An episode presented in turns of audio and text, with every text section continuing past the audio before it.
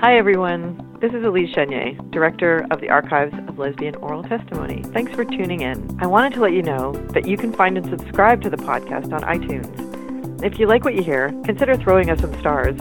It really helps us get the word out about the archives. And if you like what we're doing and have some loose change, think about becoming a financial backer. We're here to serve the community, and to keep doing that, we're going to need a little help. If you can play that role, please get in touch with me by email at e C H E N I E R at sfu.ca. Thanks, everyone. I'm Kelly Hitchcock, and you're listening to the Lesbian Testimony Podcast, a project for the Archives of Lesbian Oral Testimony at alotarchives.org, which is an online, trans inclusive, open access archive for oral testimony of same sex or same desiring women, including lesbian, queer, and two spirit people. Each week, we'll talk to a donor from the archives about one of their donations or an oral historian about their recent work. Today, we're here with Rose Norman, and she is the editor of the Southern Lesbian Feminist Activist Herstory Project, which puts on the annual Womonwrites Conference, spelled W O M O N, and Rights W R I T E S. So great play on words. And they produce and collect these Southern lesbian writers' stories. The Project Collective came out of the women's movement of the 60s, and it's in its 39th year of operation. Her academic research focused on American women's autobiography, and she's now a retired professor of English and women's studies. So, hello, Rose. Hi. I do need to mention right off that we don't just collect stories of Southern women writers. We're collecting Southern lesbian feminist activists okay. whether they're writers or not. So producing Southern feminist right. lesbian activist writing.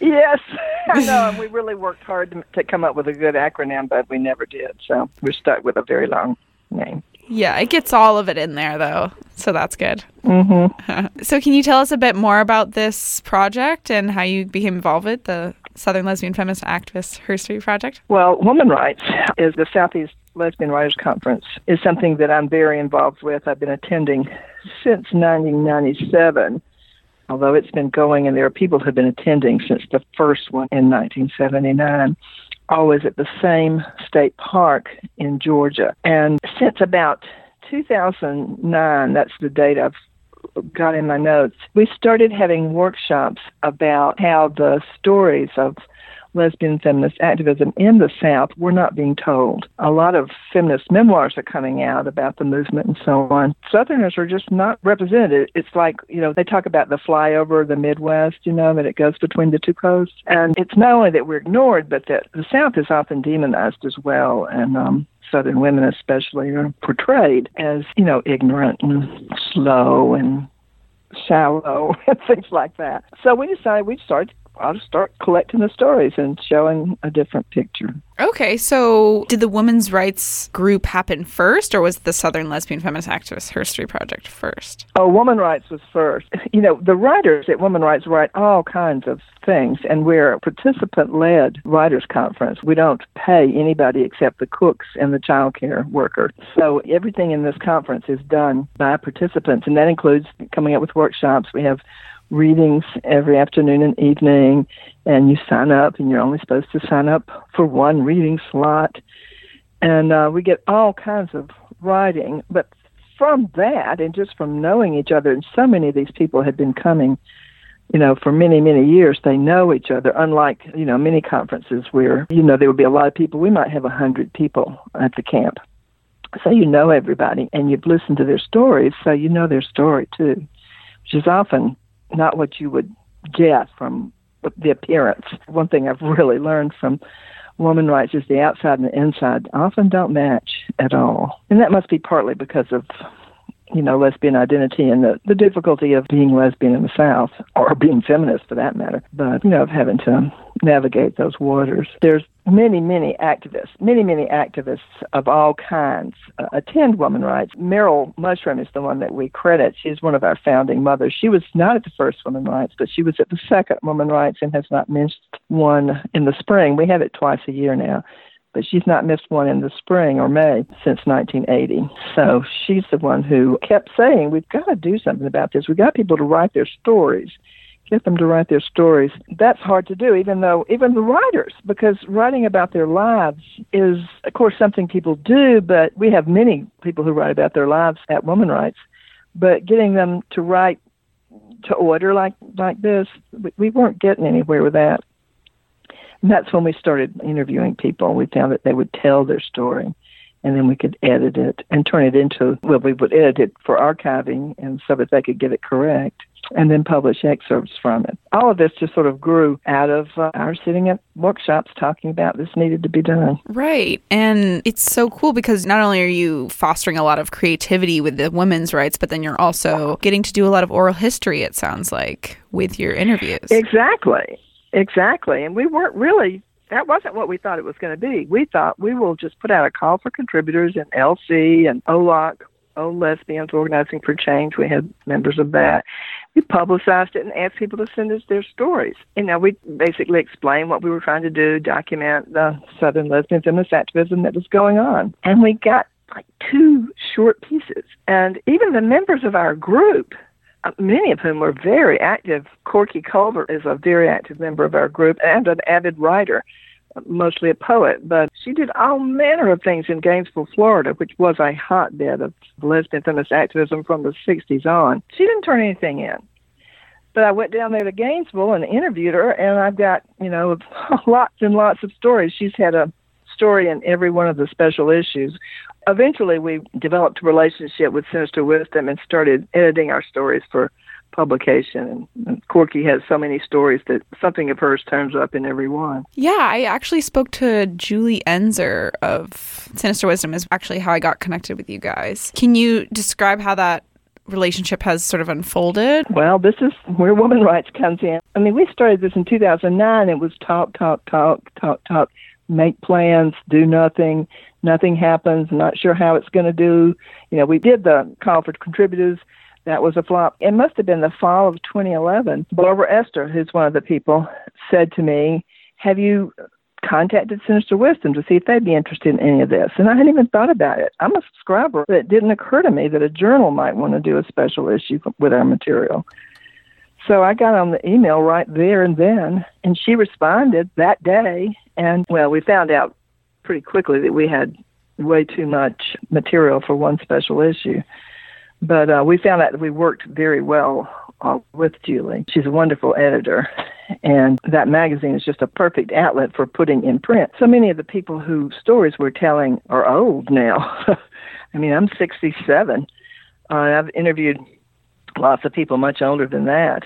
And they're not particularly into things like podcasts, but they like a book that they can pick up and hold. So we had a push toward toward getting it in print somehow or other and Sinister Wisdom has just been the best possible. But subscribers of course are the kind of people who would want to read this material.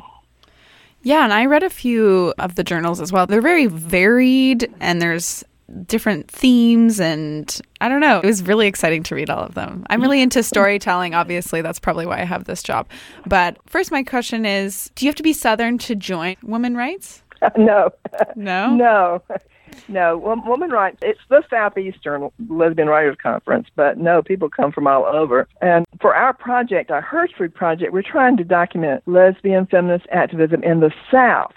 So if you did something in the South, like Michelle Crone was one of the producers of Rhythm Fest, which ran for six times in the South, the Women's Music Festival, and I interviewed Michelle Crone, even though she's a Northerner. I also interviewed Robin Tyler, who was the producer of the Southern Women's Music and Comedy Festival for six years in the South. She was born in Canada and lives in California. But mostly what we're doing, what we're trying to do, is the untold stories. Robin Tyler's sort of famous in lesbian circles, and so is Michelle. But we're trying to dig up the people that you don't know about.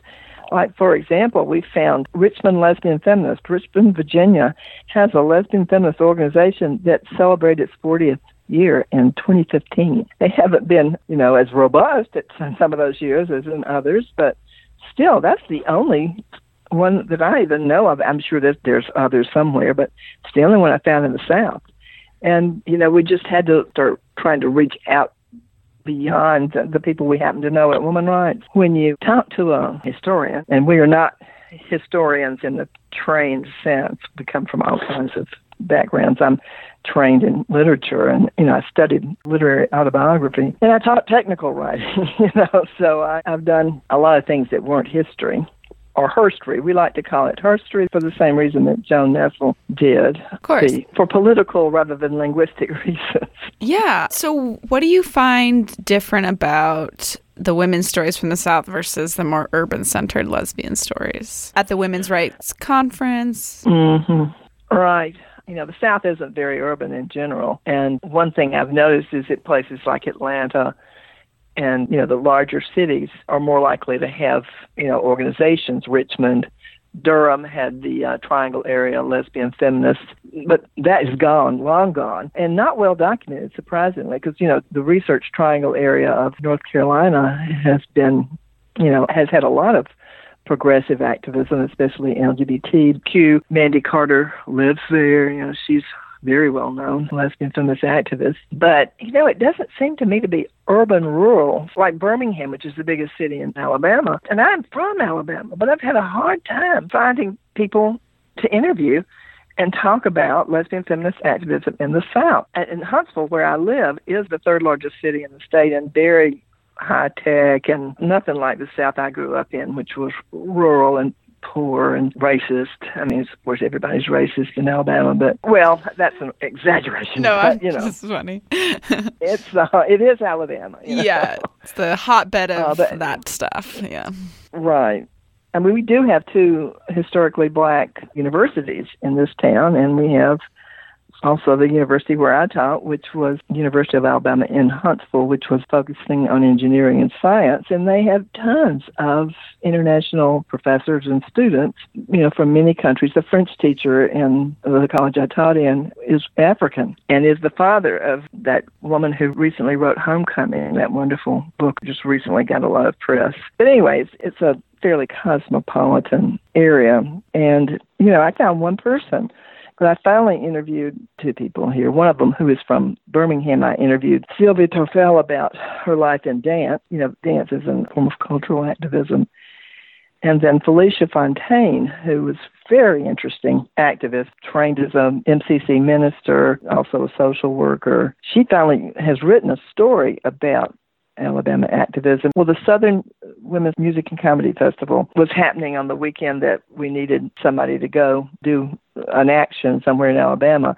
Felicia got drafted and then wound up being state president of NOW and led them to figure out how to convince our then Senator Howell Heflin, who was on the Justice Committee, the one that vets Supreme Court justices, they got him to vote against Bork, who was, you know, a very right wing uh, nominee who got defeated primarily because somebody really influential like Howell Heflin changed his vote. But that was the kind of story I got.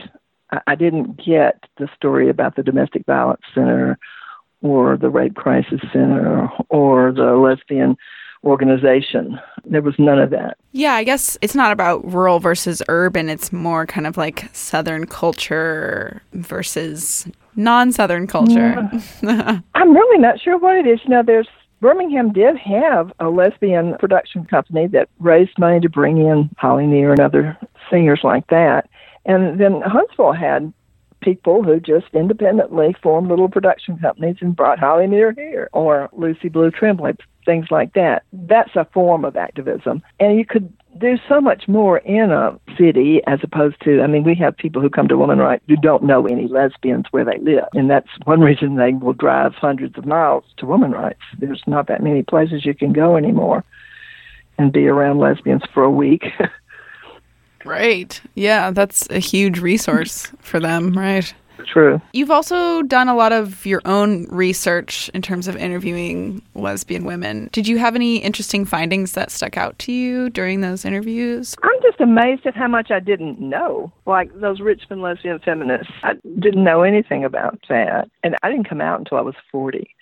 So a lot of the period that we're covering, which is about 1970 to 99, I came out in 1990.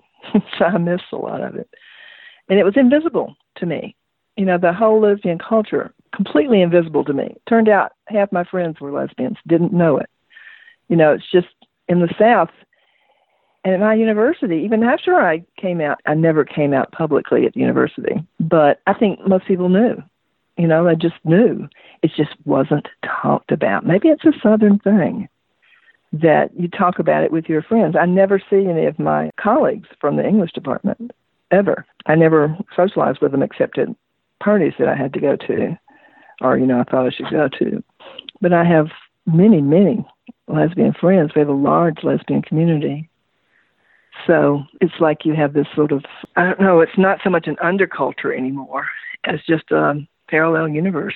Right. I talked to somebody who was saying that they had found research in Mississippi before the 60s, and they showed that there was actually a tolerance for gay liaisons, I guess, as long as mm-hmm. they were not extramarital and that they were like within the same race or something. So it's still kind of mm. not a real tolerance, but there seemed to be sort of like a place for people to do that without getting bothered before the yeah. 60s. So I don't know. Does that resonate at all? I don't know. I've heard that said even today that well, I'm thinking about you know, just people in my small rural hometown who were obviously gay, but were not you know, ostracized for it. I don't know. that South has a lot of tolerance for eccentricity. I mean, I think it's treated as eccentricity rather than, you know, as a normal lifestyle. As long as it doesn't involve race, I think the South has an amazing amount of tolerance for people not being just like everybody else. Very interesting. Yeah, that seems to strike a chord for sure. Do you have a tip for someone looking to do interviews for oral history? Well, I listened to what Joan Nestle had to say about that, and I liked her comments. You know, I think she was one who said your phone is a perfectly good recording device. My biggest tip is to try to get them talking and not say too much. You know, as an interviewer, I like to try to get them off on something where they'll forget that they're being recorded and just start telling you about what they're doing or what they did, especially people in their 60s and 70s, really enjoy remembering some of those days when they were having a lot of fun doing a lot of important things. But it was fun that for most of them, I'm thinking they like to talk about it. In some cases, Mississippi is one of the areas that we haven't gotten as much from as we would like. I did interview Garnet Harrison, who is a lawyer and did some really significant activism in Mississippi. And it's in the first issue that we did. But she was disbarred in the state. She had to leave the state for fear of her life. And she grew up in Hattiesburg, which is where SNCC and all the civil rights activism was. So it's not as though, you know, she was in an area that had activism, but boy, did, it made me think that it might not be safe to do too much activism publicly in Mississippi. And maybe that's why I'm not getting Mississippi stories. So she had to flee Mississippi 30 years ago or now? No, in the 80s. Oh, in the 80s. Okay. It was in the 80s, yeah which doesn't seem that long ago to me. yeah, that's a little yeah, it, it, too close to home. Hey. Mm-hmm. She was defending women, straight women, who had accused their ex-husbands of molesting their children that they had shared custody with, and the judges were were giving the custody to the men, to the molesters. Oh my God! And um, I know it's horrible. Garnet herself had lost her daughter to her ex-husband on the basis of her being lesbian, and she was very out. So you know, it was a a very difficult story. It got national attention. It was on Oprah, um, Larry King, you know, all that sort of thing. But you know, it's sort of the stereotypical Mississippi burning kind of thing. And she was a native. She was a native of Mississippi. She wasn't some outside agitator.